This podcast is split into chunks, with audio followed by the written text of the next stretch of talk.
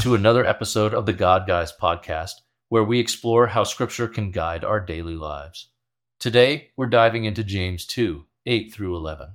In this passage, we're reminded of the royal law found in the Scriptures love your neighbor as yourself. This commandment, supreme among God's laws, emphasizes the importance of equality and impartiality in our interactions with others. It's a call to love without favoritism, without bias, and without prejudice.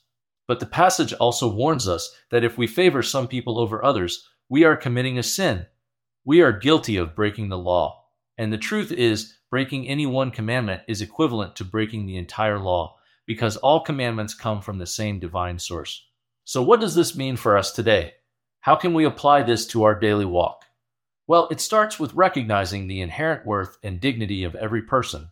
It means treating everyone we encounter with kindness and respect regardless of their status, their background, or their beliefs.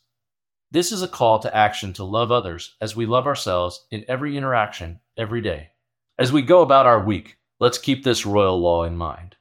Let's strive to treat each person we meet with the same love and respect we would want for ourselves. And remember, each step we take towards loving our neighbor is a step towards living in accordance with God's laws. Thanks for joining us today on the God Guys podcast, and until next time, keep walking in faith.